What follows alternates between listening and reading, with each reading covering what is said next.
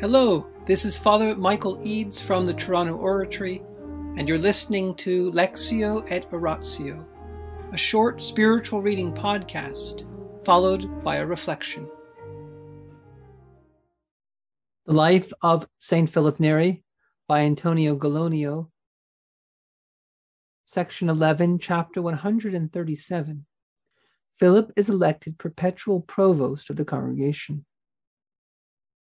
Now that Philip was living with his disciples, the fathers finally decided that he, whom they held to be the father and founder of the congregation, should also have the post of perpetual provost general over the congregation, with the function of presiding over the others with authority.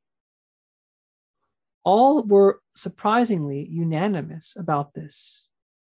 After various voices had been brought forward, so on the 19th of June that year, it was decreed, though he was unwilling and objected, shutting himself in his room, Philip fled from this task, for he was a man who longed for peace and a secluded life, adorned with the greatest humility. The rule at that time was that a provost general should hold office for three years, or at most six after which he would have no further authority and could not be re-elected. The fathers revised this rule so as not to restrict Philip. They therefore decreed and again confirmed that the authority of a provost general, with the single exception of Philip, should be restricted to three years, with the possibility that at the end of that time, the authority of a provost could be extended for another three years if it seemed good to the congregation. However, after Philip's death, that rule was annulled in May of the year 96 of our century by decree of the whole congregation, and a new one established for the future, granting the fathers the right to re elect the provost general not only once after his three years had expired, but again a third time or more, as long as they knew it would be advantageous to the congregation. In the name of the Father, and the Son, and the Holy Spirit. Amen.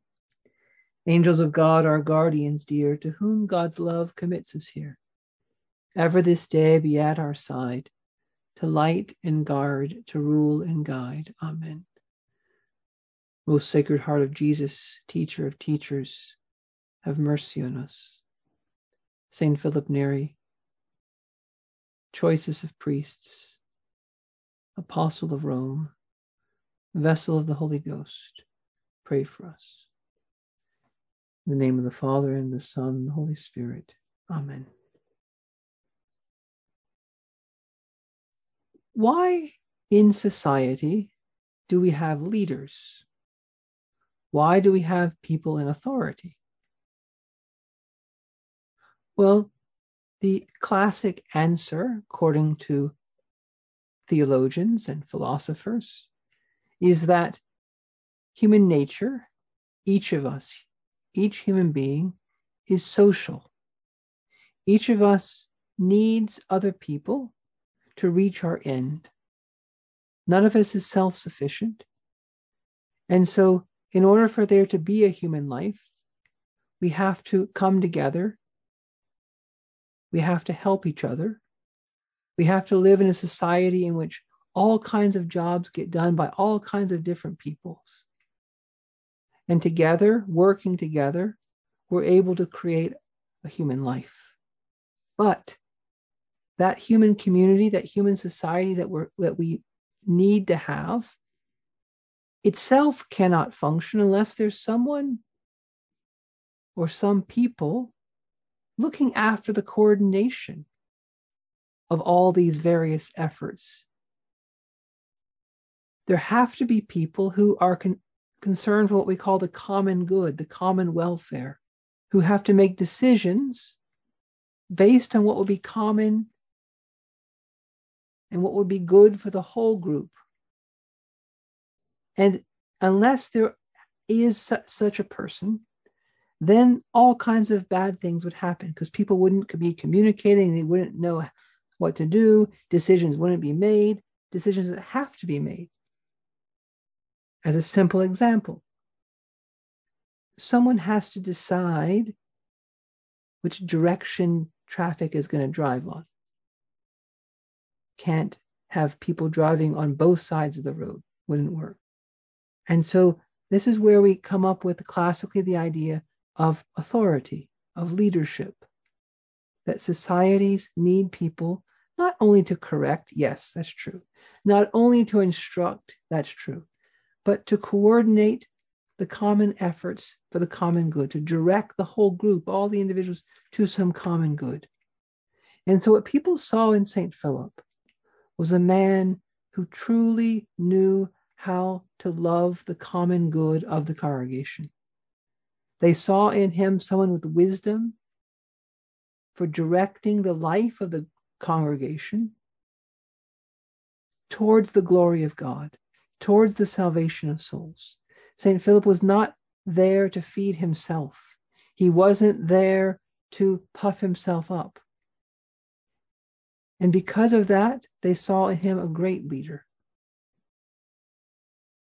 And so we as Catholics have to be grateful that we have spiritual fathers, shepherds, who can direct all of us in various ways towards some common good, some common end, that we're not just left to doing things on our own, all individually working towards whatever we think we should be doing. And so it's true that when you have authority, sometimes they disappoint you. It's true that the authorities don't always do what we think is best. And sometimes they don't even do what is best.